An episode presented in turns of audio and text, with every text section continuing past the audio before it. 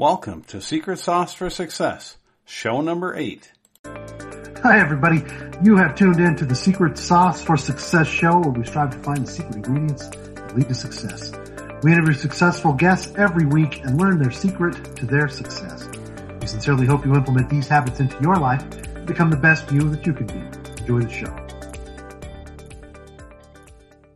What's going on, everybody? It's Rick Stahl, host of the Secret Sauce for Success show, live from Colorado, here with my co-host, Doug Kirstein.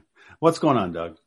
Hey, Rick. Um, things are going well, man. It's It's been a big day today. My son got his permit, fifteen years old, got his permit. Now I'm teaching him how to drive. Wow, that's a big step. Yeah, no kidding. Huh? So, uh, you know, invest in crash helmets and uh, the insurance industry.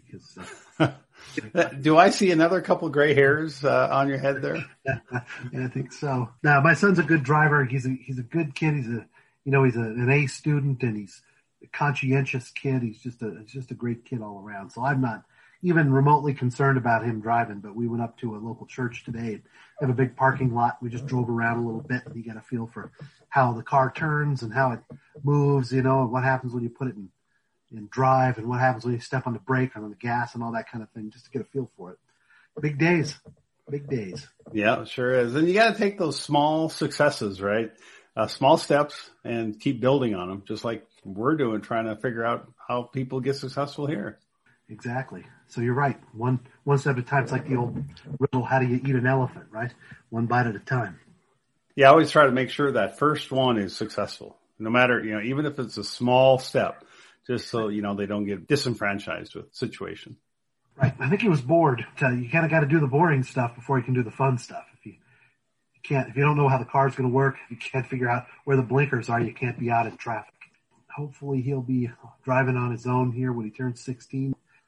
Nowadays, Tesla, with their cars, you can hit the auto drive, autopilot, and they won't even have to drive anymore. It takes some of the sporting about them. That's the truth, man. That's the truth. Yeah, and speaking of Tesla, today, you know, Bitcoin took off, and a part of it was due to Tesla was expecting the customers to pay for its electric vehicles with Bitcoin. Wow.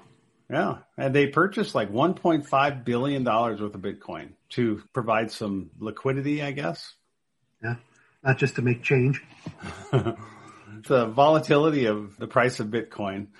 It says here in this article, it's they're going to give out the price in dollars or Bitcoin, but the price is only good for about five minutes. Yeah, I tell you, man, whenever I talk to investors about buying securities, always talk to them about the, the risks involved in currency fluctuation. Bitcoin is just another type of quote-unquote foreign currency. All right, so let's talk about our guest, Nicole Rueth of the Rueth team. What do you think about her? Man, I'm telling you, all these sharp people around. It's great to, to come into contact with them and hear about the things that they're doing. What I loved most about her was her just desire to help give her knowledge and her wealth away. You just got to keep giving and keep putting things out there and keep helping people. We've heard over the last six or eight weeks and that, that we've been kind of putting this podcast together, we've heard some really common ideas of things that people who are successful in what they're doing, that they really buy into, things that they really believe in. And one of those is, you know, you really have to just work on giving to people, giving, giving, giving. And, you know, it comes back to you, but it's not about what you get. It's about what you give. And certainly Nicole in her discussion was talking about the things that they give. In fact, she said something along the lines of, we try to give it away faster than we get it. I assume that is less involved with money and properties and more involved in just energy and support with them. Yeah, I think knowledge on right. Trying to help other people be successful and through real estate. Exactly. I love that. What about you? What, what did you take from this? Yeah, I thought it was really neat to get to know her a little better. I listened to her podcast, The Double Comma Club. It's really interesting with these podcasts. You spend time with them listening, and it's a one-way exchange, but I already felt like I knew her. So it was really fun to actually have a dialogue with her this time. So anyhow, totally impressed. Yeah, like you said, these people that are all around us are just knocking it out of the ballpark. Right. Absolutely. Yeah. It just goes to show you, you never, never want to make a judgment on somebody based on what you see. I mean, just you never want to look at somebody and think, I know what that person's all about. Look at different millionaires and, and people who are successful throughout the years. One of my favorite examples is Sam Walton. He used to drive an old beat up Ford pickup truck from like the seventies, right? The thing looked like it was falling apart, but the guy had billions of dollars. I mean, he was a billionaire, and you just never know what somebody's thinking and what they're doing. So it's, it's so, it's been so much fun for me to interview people, talk with them, get to know them a little bit, just find out what kinds of things make them tick. What are they trying to accomplish? Uh, and I think that something with um, Nicole as well. I mean, the Rueth team, yeah, they're mortgage brokers, but boy, there's so much more to her than just being a mortgage broker. Well, before we get to the interview with Nicole, do you have a quote for the week? Another good quote that I found here, I like this one from Warren Buffett. From anyone who knows something about investing may have heard of that guy, right? Big name in investments. It says, the more you learn, the more you earn. And I think that is the whole purpose of this podcast for us. We're trying to learn as much as we're trying to help other people learn. Well, if you had some Bitcoin, you would have earned a little bit today. All right, well, let's get to the interview with Nicole. We have a special guest on our show today, Nicole Rueth. Welcome to the show. Well, thank you. Thank you for having me. So can you tell us a little bit about yourself? Oh, my gosh. I could go in a number of directions on that. I How will about at the very beginning? It'd be like fifty years worth of history. So most recently, I will tell you that I am I'm a branch manager for Fairway Mortgage. I've been in mortgage lending for twenty years. Love, love, love what I get to do every day. I have three amazing kids who are young adults now, twenty-two, twenty-one, and nineteen. And I run a team of, of eighteen people, and we are the number one producer in the state of Colorado. Wow. That's a mouthful right there. It's, yeah. So now it's plenty. It's okay. So how did you get your start? I started out in corporate America, which I guess I would say now is probably the best thing that ever happened to me, in the sense that Uh, it was rigid and there was structure and it was all in a box, and you realized what was in the box and what was out of the box, and you wanted to play in the box, but you realized that the structure actually supports the success, um, when you hang outside of it for too long. So came out of corporate America, worked for what's now Accenture. It was, it was Arthur Andersen and then Andersen Consulting, and now it's Accenture. That's kind of dating myself there, but did that for ten years, did a fantastic Uh, had a lot of fun doing it. I was growing through the ranks quickly, and, and you were traveling all the time and doing the dinners and doing the events. And I had these three awesome little babies at home that needed some attention, and it was hard to do both. So stopped working for a couple of years, picked up the phone, called a friend and said, hey, I, I got to get off the living room floor. I don't need a career. I literally need you to pay my babysitter. And if you do that, I'm whole. I don't care. Don't need the money. Just need you to pay my babysitter. And he did. And he just happened to be the mortgage lender that we had used to buy my home. So he said, you know, what I need is I, I need somebody to do QuickBooks. I need a, an accountant or a bookkeeper. And I said, okay, I've never done that before, but how hard can it be? Oh, QuickBooks is hard. Like, I don't care who you are. It's an awful, awful program. And, and so I learned humility, like massive amounts of humility during that time. Uh, and then I just grew, and I, I quickly learned his business. And before I knew it, I was running all things ops, and he was kind of the salesman. And then I went to a bigger company and a bigger company. And then I started my own company, which I owned for three years. I was still all things ops. I created all the lender relationships, all the programs, F H A approvals, everything. And then I always had kind of a, a co-captain who was all things sales, until, for many reasons, right? Companies come together and companies split apart. That company, it was time to split apart.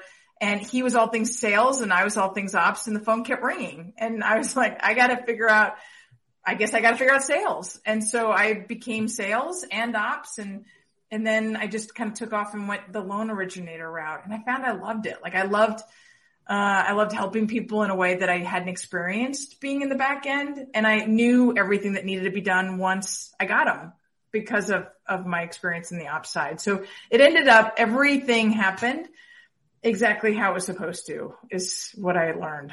Isn't that amazing? You went in just looking for a small job and you added value, and you yeah. just keep adding more value and more value, right? Right. right. So, Doug, you're in finance.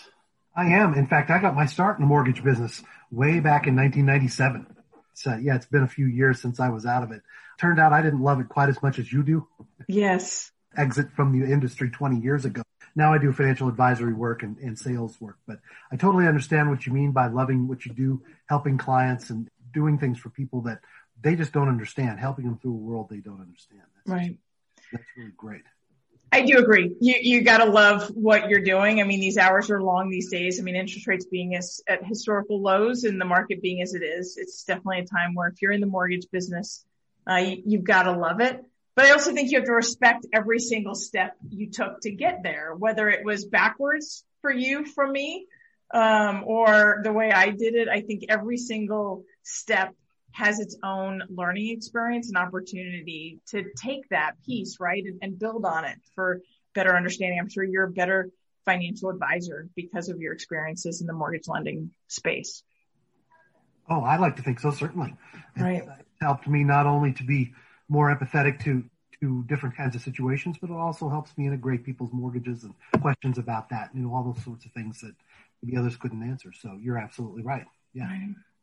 Yeah, I remember back in the day when seven percent was the rate and everybody was trying to beat that. Uh, was that around about the time you kind of started your business, or uh, what was going on in the market then? My first mortgage was seven point eight seven five, and I was happy to get it. Yeah, right. Right.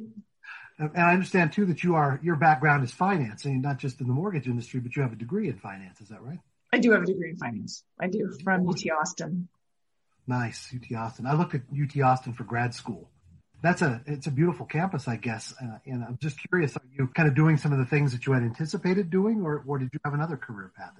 Today, I think everything grew from the beginning. I mean, I could go all the way back to when I was a kid and raised by a single mom in sales, where you're going to Disney World one week and you're on food stamps the next week, and you take that and, and all of a sudden you create this empathy for building something bigger than yourself, and this empathy to support each person to never not have a roof over your head and to have that financial stability. Or you take that my mom had a dream that she would create a better life for my brother and I because of some of the things back in her history, right? And I took that and and now creating this desire for multi-generational wealth and building out what my kids have and what my clients' kids have and what my clients have access to. And you take the finance degree and you manipulate that into how do I support people with in- individual financial decisions. So like you and unlike you, so like you, it, it's the, the whole scope of it, right? You don't just go in and say, what do you have in your stock account? Because if you did that, you'd be missing so much greater opportunity for growth and support for that client. If you're only looking at that one little sliver, if I'm only looking at their one thirty-year fixed mortgage, then I'm not doing them justice in the overall ability to build stability and financial opportunity. Now, I can't advise on all those other things, and, and you might or might not be able to advise outside of your scope, but you can have an eye on it. And you can provide referrals and a circle of support and direction in how to help them get from where they are, whatever that is, whether they're, they're twenty-two years old and it's their first job, or they're, or they're sixty years old and they just had a bankruptcy and a death of a spouse and they're trying to figure out how to get their feet back underneath them. And is real estate and the opportunities with appreciation and principal reduction and the ability to cash out refinance and capture all this equity, does that provide some stability for that person who just went through those hardships at sixty years old and is now looking at a retirement different than the one that they had planned? I mean, that's the cool thing about what we get to do. It's it's bigger than what we do. Because if, if if I just think of my job, my job's tedious. My job is is exhausting sometimes. It's It's overwhelming, but it's not. It's it's everything else. Right. It's people that I always tell my kids that that uh, money is one way to be compensated, but it's not necessarily the best. Right. So you can you can go out and get a job and make money, but there are many ways to to really fulfill your life by doing better things for people, helping those around you, and, and getting something from them. Certainly has for me. Right. So it's a great philosophy. I love it. So Nicole, you had success on this job. So where did that morph into? I don't own Fairway Mortgage, but I do own my team, the Rueth team, in a matter of the marketing and the camaraderie and the culture that we're creating within the team. So from that, and two decades later, we are kind of in this space. And because, you know, it was like eight years in ops, and then it was maybe six years as an independent loan officer, five years as an independent loan officer. And then this, you know, seven and a half years ago, I joined Fairway Mortgage, and this question of what do you want to build? Where do you want to go from here? And what I wanted to build was bigger than me, because it was, you get to this age in life, maybe part of it's an age thing, part of it's a responsibility thing. A big part of it is a faith thing. And it's your turn to build something beyond you, because it's not all about you. As much as I'd like to think it was, it's not. If I can build beyond me, then I can create a space for my employees to flourish, my clients to flourish, my family on the side because of all of the, the opportunities presented for them to flourish. So yeah, that first job, getting me off the floor and paying my babysitter, turned out to be a life-changing uh, opportunity, both for myself and for the, the folks that we get to touch every day. Wow. So you're driving a team with Fairway Lending, your team, yeah. with eighteen people? Yes. How do you like that? Tell us some pros and cons. We just closed three hundred million dollars last year, where our goal is four hundred million dollars this year. That's going to be roughly one thousand families that we're going to wow. be able to touch on a daily basis. It's about teaching classes. It's about creating uh, awareness of what's going on in the market. It's about creating awareness of how to build wealth, capitalizing on real estate. I mean, I own twenty-four real estate investments myself. So how do I help others gain that same access that maybe they don't think that they can, or they don't even think about it for anything else other than a roof over their head? You know, so coming in every day and coaching and supporting my eighteen people, they are all now homeowners and now even starting to purchase investment properties of their own. I mean, how brilliant is that? So, so the Rueth team is a part of Fairway Independent Mortgage Corporation, and Fairway has a fantastic name on its own. Like, it doesn't even need me for that. Like, it's got a great culture and a great reputation. So being affiliated and connected with a really strong player in the mortgage space, where probably the, the largest employee-owned lender, of course now there's all the lenders that are going I P O and going public, which is fantastic for them, right? But at some point when the rates start to tick up and they're anxiously uh, struggling for business, they're going to make some shifts, and we're, we're still going to be employee-owned, which I absolutely love. It's that same culture that we have in our team, because we're also built for supporting each other and the success ultimately, and then our clients. Well, I'd love to dig into the real estate side, your investing side. But before we do that, you mentioned coaching. Do you do uh, coaching and speaking engagements? I do. So I coach some of the loan officers that we have in Fairway Mortgage. I don't coach people outside of Fairway. Um, maybe in my second life, I'll do that. Right now, it's a time thing.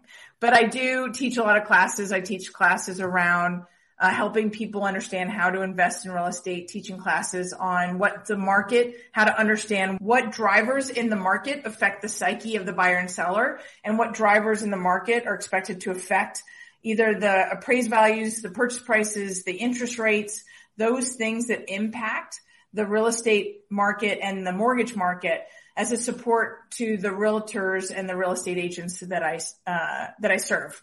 Right. So I teach a lot of classes primarily to the real estate agents that are kind of part of our network. And then I also teach investing classes to the general public. Wow. Where, where can we sign up for those or find those? On my website. It's uh, the rueth team dot com. Very good. Yeah. Did you have any trouble uh, start speaking in front of the public? Not really. Maybe like, oh God, I remember thinking back in college, I took, you know, some classes around public speaking, and I remember being super nervous. And I remember the first time at Accenture, well, back then when I worked there, it was Andersen Consulting, and being given the opportunity to speak in front of three hundred people. And I just about wanted to cry. It was awful. I didn't do well. It created nightmares for a very long time because I failed miserably. And then, you know, over time, you, you do a little bit of something and it doesn't account for much. But five years ago, I decided that this was something that we're going to do. And like it or not, I had to kind of get over the hump, and we started doing video and we started teaching classes. And luckily, in the beginning, the classes are small. It's like five people, ten people, it grows to twenty, maybe, maybe thirty show up. You know, now we get a couple hundred. Now it's a lot of fun. Now it's a gift, right? We're, we're given these gifts, whatever your faith is. Whatever you believe in, I believe that I'm given these gifts, and that if I, if I hide them and if I hold on to them and make them my own, then it doesn't serve the Lord. And so I have this little game, and my husband and I play it. We have to give it away faster than we receive it, so that if we stop doing that, whether that's our time, our treasure, um, whatever that accounts to, we have to continue to give that away. The rest takes care of itself. Very good. We were just reading through Esther. Uh, mm-hmm. And for such a time as this, right? Yes. Yes. It's a fabulous time. I hate to say that out loud. We know what we've all just gone through in twenty twenty and with COVID, but it has been a time where all of a sudden family became more important. What was true to you became more important. What kind of life you leave and what kind of legacy stays behind became more important. And all of a sudden you think about these things differently. It's improved my life is all I can say. And, and I know that there's been many that have had incredible hardships that I can't even imagine, all the way to obviously loss of life. But the opportunities in real estate were real, and they were driven by this new found desire and passion around creating a space at home that was safe and welcoming and supportive of the family. That was real. In deciding, you know, what you were going to focus on and who you were going to serve, it became very clear what we had to do. We had to continue to educate, we had to continue to serve, and we had to let everything else take care of itself. I've had the opportunity to listen to your podcast, the mm. Double Comma Club. Yes. So I feel like I already know you. Yes. Uh, what made you start a podcast? So the Double Comma Club was started as a joke, right? It was the... It was, you know, this ability to become a millionaire, uh, through real estate. And, and so we, it's become a little bit of everything. It's become definitely market direction and conversations. And I, I interview a ton of real estate agents. Gosh, I love doing that. I love hearing their stories. The podcast was born from, I have a huge YouTube channel, ton of videos that we're doing. Uh, every week we're pushing out content. The podcast, I don't know. I think it was more of a hobby. I think, I think it looks like more of a hobby based on my number of subscribers. And I think it's more just a, I've got a full plate. I've got a full plate. Ultimately, my day job is originating mortgages, and I have to continue to remind myself that that's my day job. I got to spend the most time there, but I enjoy sharing everything I learn every day. Everything I learn is learned and meant for something bigger. And so I'm constantly trying to figure out, how do I take what I now know and put that in a framework that it helps somebody else achieve something bigger than what they thought they could do before, whether that's just an awareness, an enlightenment, an ability to serve their clients with more information to help their clients get off the fence and, and make a decision, or whether it's just for themselves to purchase investment properties or take that next step and, and leap. The podcast was just a, a side gig, I think. From the podcast, I've yes. learned some of your basic investing thoughts. I believe you believe in buy and hold, pay down the mortgage, and create long-term wealth. Yeah, I do. I do. Everybody's got a thing, right? I mean, it, it, you can listen to a hundred different people, and they've got a hundred different ideas of right. Uh, and what I tell folks all the time is that I'm not right. In fact, I'm extremely fallible, right? But it works. What I am is uh, observant of what I have done, what has worked, what hasn't worked, and where I am today. And so all I can tell people is, is this is my way. It's not the right way. It's not the wrong way. It's just my way. And, and if my way gives you some points of reference to create your way, then it was worth my sharing. So my way is buy and hold. It's a strategy of knowing at what age do you want to retire?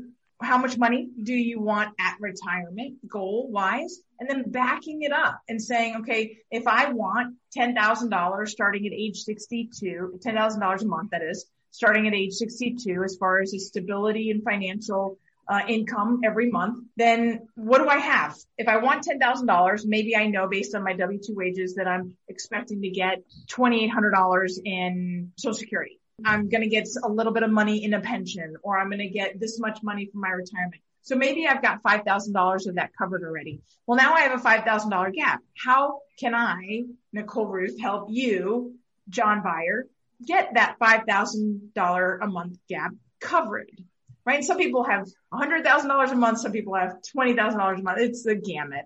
And then you back it up and do, well, how old are you now? How many years do you have between now and the time you want to retire? How do we buy the kind of properties that have the kind of cash flow that can be amortized or paid off in that period of time based on the market rents and based on the appreciation opportunities and based on the interest rates? What kind of cash flow can we get to pay those down so that ideally all the properties you have at that time are fully paid off and they're providing monthly income without encumbered by a loan, and or you have the option to cash out, refinance with no taxable hit to that, or sell it and obviously have hit pay capital gains, or pass it on to your kids as a legacy uh, to what you've achieved. So that is that is my way.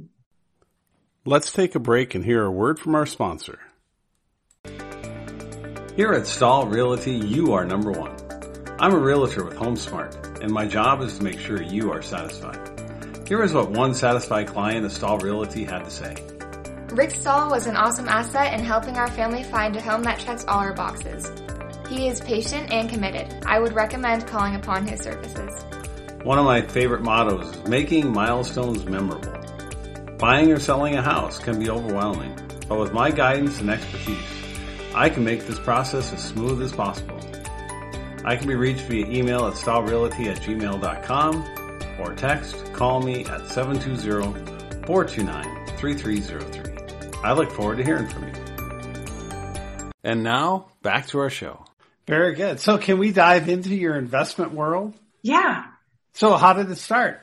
It started with a single man. It started with a gentleman who is a realtor here in the Denver market, and he decided that I was worth uh, his time. And I don't know necessarily why, but uh, I was a loan officer, and I went to one of these real estate networking. It was Breakfast Club, right? This was back before Meetup. And so this is how you learned about deals. You went to these in-person breakfast clubs or meeting rooms or whatever. You know, this was in a Marriott and a dingy, ugh, it was an awful little room, but we, a bunch of people, one hundred, one hundred fifty, sometimes two hundred people were crammed in that room talking about deals. And I went as a lender to score realtors. I mean, that's what lenders did, right? You went to offices, you dropped off cookies, candies, you went to these things, hoping to make business happen. He went looking for investors. So he and I were sitting talking, and I was like, he's very well-educated, well-spoken realtor. I want to get to know him. And here he's probably thinking, here's a little guppy who doesn't understand how to invest. I'm going to, I'm going to score this one. And who knows what he was thinking, but he was kind, extremely, extremely kind. And he helped me purchase uh, my first fourplex. Uh, and it was a deal he had. It was a pocket deal. This is, you know, ten, eleven years ago, back when you could do pocket deals. And, and right off so, to a quad? Right to a quad. Wow. He, he was around. Determined, as much as I was determined not to buy it, he was determined that I was going to buy it. I tried to pull out of that thing at least three times during the contract period, but he was determined more than me. He won, and I bought it. And, you know, it was through that my husband and I afterwards kind of sat down and breathed a deep sigh of relief that it was done. And, and my husband's like, that was a lot of work. I don't know if I want to do that again. And I go, oh my God, that was so much work. We need to do that again. Cause like, I just learned all that. We got to do that again. And so we did. We bought like another rental like the next month because I was like, I, I need to, oh my gosh, don't make that not for nothing. It was hard. Wow. So the numbers on the first one worked out? Oh my gosh, they worked out. I still own that. I still own that. And two of the four tenants still live there. Wow. So it ended up being, it's worth double what I paid for it. The rents have, I've never missed a month, and it's an incredible, in fact, it's the best of all my properties still. Wow. That's a good way to start. Yes. Right away, you're, you're addicted now. You got to put this knowledge to use. You bought the second, was it another quad? So the second one was just a little single family, little two bedroom, eight hundred ninety square foot home. It, we still own that one too. And the tenants have been in there a very long time, and it's, it's worked out very well. It's worth double what we paid for it, even more than that, because it was pretty cheap. And then we paused, and then we just try to absorb the tenants, the managing, the figuring it all out, figuring out what we wanted to do with it. I didn't have any goals at that point. My goal was to score a realtor. I didn't know. I didn't have any investment goals. And so I think that that's when, you know, we had these three kids that were aging, you know, looking at where were they going in college and what were we going to do about that. And it was a couple of years. It was probably three years, four years before I bought another one. And then we bought a couple fourplexes in a row, you know, two and then two more a year later, and then uh a couple of singles and then a couple more. But the last number of years, it was a little bit faster. And then I started turning to my kids. Now my, my twenty-two-year-old, we helped him buy a house when he was twenty. And my twenty-one-year-old, he just got his house when he was twenty. And my third is nineteen. Very good. Wow. That's moving right through these houses. Yeah. Are you all over the state? I'm only in Colorado. My properties. I'm licensed in twenty states, uh, and throughout the year we'll be licensed in all fifty, so that we'll be able to support our investors as they shift based on the market, right? I mean, I know Denver's expensive now, but it's also, it's off the charts. Like it's, it's the appreciation is fantastic. The rents continue to rise. There's so many reasons to live in Colorado that it continues to be the top whatever, you know, the top place to retire, the top place to go to school, the top place to raise kids. It's, you know, Denver's the number nine per realtor dot com, the ninth city as far as growth opportunities in twenty twenty-one. The U S News put out the report of their top cities, and Colorado cities were for the top five. I mean, it's just this constant growth and opportunity of appreciation and strength in the real estate market. Population continues to move in. We certainly don't have enough homes to support the entire population, which raises the appreciation. And then, of course, we're all given this historically low interest rates. So to answer your question, for a very long, windy road to get there, the answer is yes. All of my properties are in Colorado. Uh, and it's just because that's where I am. And I know the market backwards and forwards, but I'm helping investors now reach out to Phoenix, to Salt Lake City, to Boise, Idaho, to Kansas City, to a number of other cities that have an incredible opportunity for continued appreciation, the strength of the economy, and net population gains. Do you like Denver primarily, or, or are you front range person, or just anywhere you can find a deal in the state? Personally, I mean, everything from Lafayette, Fort Collins down to Denver, down to Colorado Springs is phenomenal opportunity. I don't really go western slopes. I don't know it as well. Uh, I know that there's some great opportunities for rental markets uh for the college kids. Of course, the mountain properties are Airbnbs. I don't do Airbnb. I do long-term rent uh buy and holds, so that's, that's not my niche. Could be if it wasn't, but it's not. And then, you know, Aurora's fantastic. So you go down, you, yeah, you can go down to Pueblo and Trinidad, but you're just not going to get the continued appreciation that you are here. But I've got some investors that have a couple fourplexes in Pueblo, and he's extremely happy with, with the cash flow that they've generated. Now, how did you finance all these early deals? Fannie Mae and Freddie Mac at the time. Right now I have ten financed properties. So I continue to buy them. Like, so we'll pay off a property. You can do a blanket loan. You can have other options. Now I'm buying them for my kids. And so they only have one, so they can continue to, to buy more. So I'm helping them out. Uh, so I've been able, all of mine, although I know I'm on the cusp of having to flip over to, um, some sort of a portfolio lender option, but I, I do twenty, twenty-five percent down. There's a, a great opportunity to, to continue moving. Um, and I, I teach that a lot. If you're willing to move, then you can continue to purchase these as primary homes. But I don't do that. I, I, I started a little bit later in life. I had three little kids. I was not moving. And do you manage these yourself? Because you said you're very busy. I did in the beginning. I, I, I'm a huge advocate of self-managing. The self-managing gives you an awareness and an education on what is important and what's not important, right? What something should cost and what's too much. When are you getting ripped off, and when is something fair? If I don't have a goalpost, I don't know what I'm shooting for. And so self-managing gives you that. Um, but now I don't. Now I have a management company. At what point did you make that decision to switch over? Probably after the third property.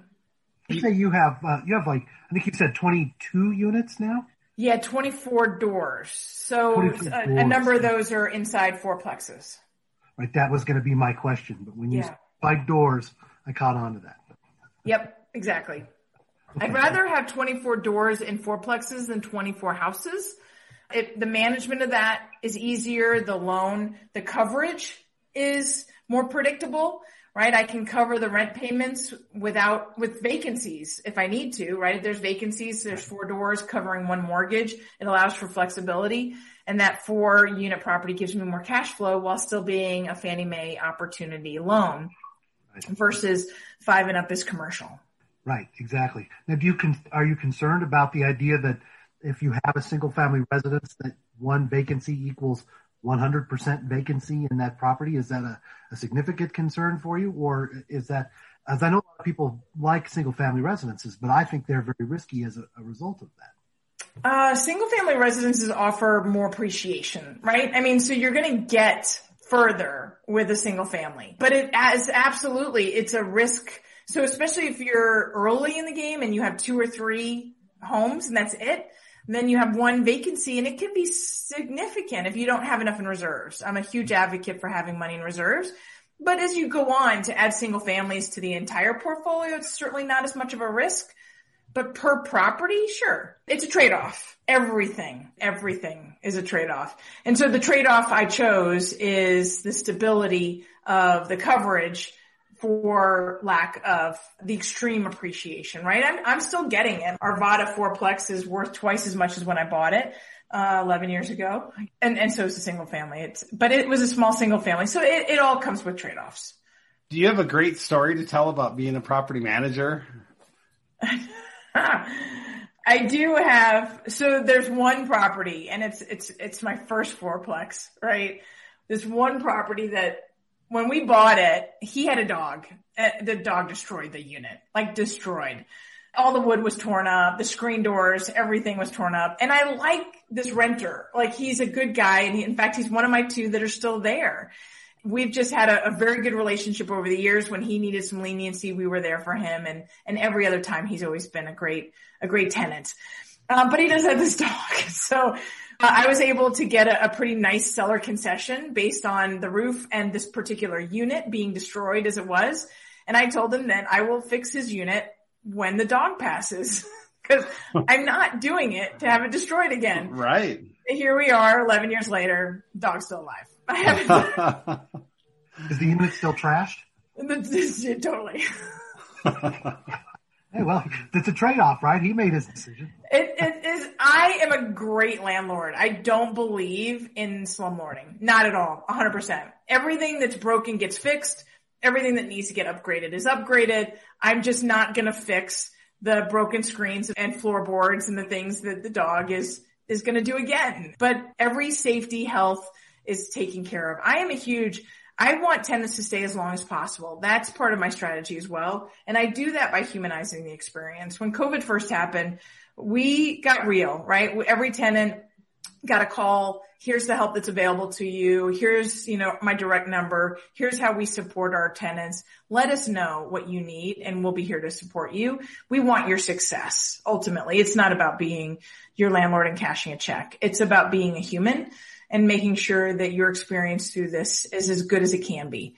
And because of that, the situation of each one of our tenants, we only had one tenant that needed some grace, right, and put on a payment plan. Everybody else paid their rent every time. So I was very thankful for that. And I think a lot of it just had to do with the fact that we cared and, and they respected that. We were, there's a lot of respect between us and our tenants. Yeah, we have some properties as well. And I think of it as a service, right? We're providing a good, a place to live, and they're giving us some money for the risk we're taking for the property. But I always feel it's almost like my, my mission field. Right. I agree. I had a conversation with a friend and he was like, cause I, I typically invest in C grade rentals. And he had said, I have a problem with investing in C grade rentals. I'm worried that I don't want to be a disservice or create a space where I don't think people should live because I wouldn't want to live there. And I'm like, well, everybody needs a place to live. And if anything, if you're worried about humanity and you're worried about doing good, you should only invest in C grade rentals and keep them out of the hands of the slumlords. Very good. Mm-hmm. All right. So you've started buying deals. Are you done buying all your pro- rental properties? I'm not done per se. I'm not on the hunt. We'll put it that way. Uh, if the right deal crossed my table, I would still consider it. The whole strategy that we talked about earlier, the what's your end game, what's the amount of money that you need backing into where you're at and the payoff, I got there. So I, I was able to, to check that box and my end goal is satisfied. Do I need more? I don't, I don't know that I need more. I need to educate. I'm required to those much has been given, much is required. I'm required to continue to educate and help because other people's success doesn't threaten mine. Right? I'm good. Like my, my rental properties are good. My kids are a blessing. I'm still married. We're hitting twenty-five years this year. I've got a great team that I love and respect and feel uh, an honor and privilege to be a part of. And so now it's just about how do I help more people get here? Because you don't want to be here and be all alone. I, I want more people to come alongside and, and be in the same position of security. Very good. So, you know, this is Secret Sauce for Success show. And I think you just hit on one of the secrets is not to be threatened by somebody else's success. Right. Uh, do you have any other secrets that you uh, use to make your way through life? Probably a few. Probably one is I trust my gut. There's been times that I've jumped because I thought I should. Uh, or because I thought somebody needed me to, or I thought I was supposed to, especially based on some employment situation. Trust your gut. It's typically right.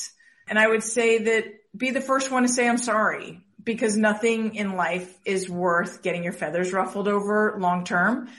I'm from New York originally. And, you know, in New York, for better or for worse, we're very, uh, we can be a very hostile group. We can be a very stubborn, very argumentative group. But ultimately, we can have a fist fight in the afternoon and still go get a beer together for happy hour, because ultimately it's, it's, we just don't hold grudges and we move on. So I would say that don't hold grudges. Nothing is worth carrying into the future. It really is. Life is too short. Make amends, fall on your sword, say you're sorry, and know that every lesson and, and every fall was worth it, because every single one of them, every experience I've had, the hard ones, the ones that cost me tens of thousands of dollars, the ones that cost me a hundred thousand dollars, they hurt a lot at the time. And I could carry that pain forward and, and make it so that I couldn't make future decisions, or I got bitter about it, or I could allow that to have happened and taken what I could learn from it and, and move on. That's the life I want. Very good. Since you're so big in education, I was wondering what kinds of food you look for in that regard, right? What kind of books are you reading? Do you have authors you like? Do you have subject matter that you enjoy that, that feeds you on that end? So I am a huge Simon Sinek fan. I have read a number of his books, start with Why, his first book, and, and one of my favorite books. I've got a whole bookshelf with a number of his books on here, and The Infinite Game was also one of my favorite. I'm also reading right now, again, The twelve week year. I'm teaching a mastermind on that um, because I'm so moved to the power that somebody has when they finally decide uh, to take their opportunities seriously and, and kind of put tactics behind it. So reading The twelve week year again, uh, and teaching a, a series on that. Gosh, you know, anything that gets me excited and motivated. I am a fiend for books, and especially books on tape. Do you have uh, any other books on tape that you've listened to that, that are pretty good? You like Simon, Simon Sinek? Any other authors?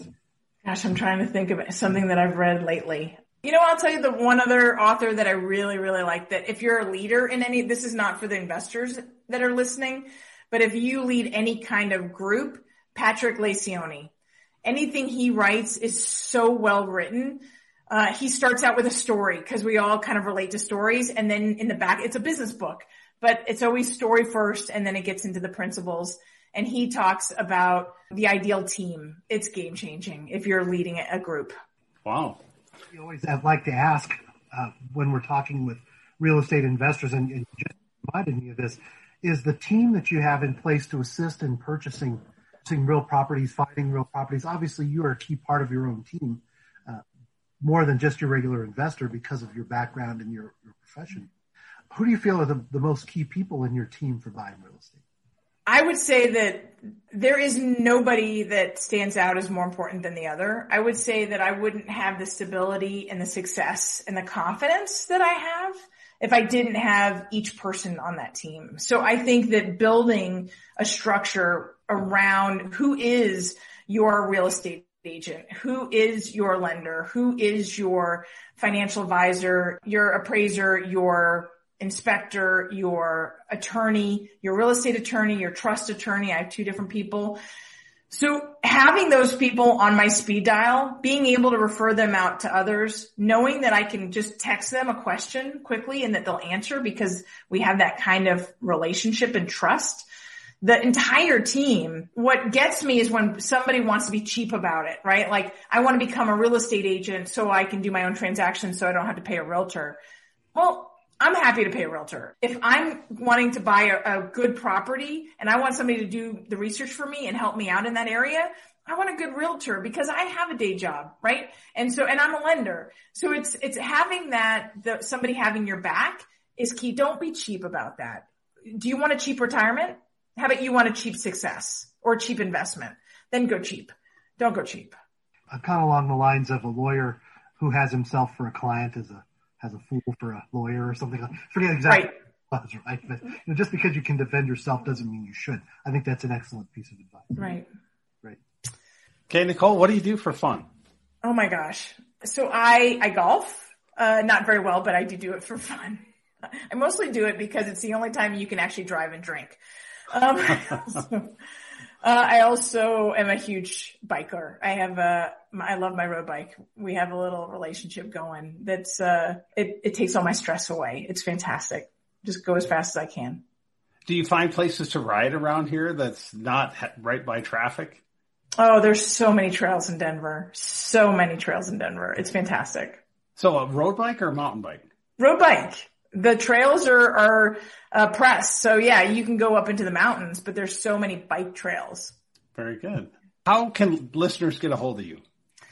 So our website has a lot of information on the classes we teach, certainly has all of our contact information. Uh, and that my last name has an E in it, so it always gets everybody. That's the Rueth team dot com, and it's R U E T H. And the Double Comma Club. Yeah, there's the, the in front of that, the Double Comma Club. Uh, is our podcast, uh, and certainly on Facebook, Instagram, LinkedIn, you know, you got to be everywhere. Instagram. Yeah. Well, very good. Yes. Uh, Nicole, thanks so much for making time for us today and sharing some of your uh, insights uh, into your world. Thank you so much. You're very welcome. Great. It was a pleasure. Thank Grateful you both. to have had you. Thanks so much. Bye-bye. Bye. Wow. That was a great interview with Nicole. Yeah, it sure was. I, I love her energy. She's just got this kind of brightness about her and sweetness about her. You feel like if you were, you know, one of her shows, you could walk up to her and just hang out and chat with her for a while. You know, I mean, and she would entertain that as well. Just what a what a great lady she was. Yeah, I like the secrets that she had for success was she's not threatened by the success of others. Uh, be the first to say you're sorry. Don't hold grudges. You know, and one of the things I think that every successful person needs to do is learn from your experiences, successes or failures. I mean, what was our quote, right? The more you learn, the more you earn. And I think uh, not just learning from a book, but learn from your experiences, learn from your failures, and, and that'll put you back on the right track. So some great wisdom there. When I think about kind of the way that she was talking about things um, and how she, her philosophy kind of works, I loved how she she takes and helps people plan, and as a you know as a person who helps people plan for retirement as well, I love love this idea that she kind of starts with the goal in mind, starting with the end in mind, and works backwards out of that. In fact, I'm reading the book, uh, happen to be right now in the middle of the book, The Seven Habits of Highly Effective People, uh, and one of those seven habits is start with the end in mind, which of course is smart. You start with the end in mind, and you figure out how you're going to get there. And you couldn't, for example, give someone directions to your house if you didn't really know where your house was, right? You know, you have to not start with the end in mind. And so she puts this idea together. She says, this is where we want to go. Then she kind of builds a roadmap for it. And I think that is uh, just a, a really interesting way to approach real estate investment. I feel like a lot of people are kind of willy-nilly with it. Like, oh, there's a house. Let's go buy that house. Well, okay, let's let's pull the brakes there a little bit and, and maybe see if that works with your plan and what you want to accomplish. So I like that. I like that personal uh, kind of touch that she puts on it. Yeah, it's just funny that you know, she has that analytical side to her, but then she also has this really uh, friendly, personable side to her. She's that perfect combination of both of those ingredients. We should put it in a bottle and market it. So that's the Nicole secret sauce. You're right. She has a, a great combination of that analytical, that understanding, that the intelligence and the understanding of what she's trying to accomplish, but also the warmth and the, I think, personability of someone who you can talk to and you feel like you can really trust. She really is a great combination of, of those. I looked up on her website and she puts on a weekly webinar now with COVID. So I think it's like the second Thursday of every month. So I was going to go sign up for it and see what she has to say. Yeah, I think I'll do the same. I'd love to, to be a part of one of her classes and, and see kind of how she puts things together when she's the one who is teaching things in that. Be interested to see that as well.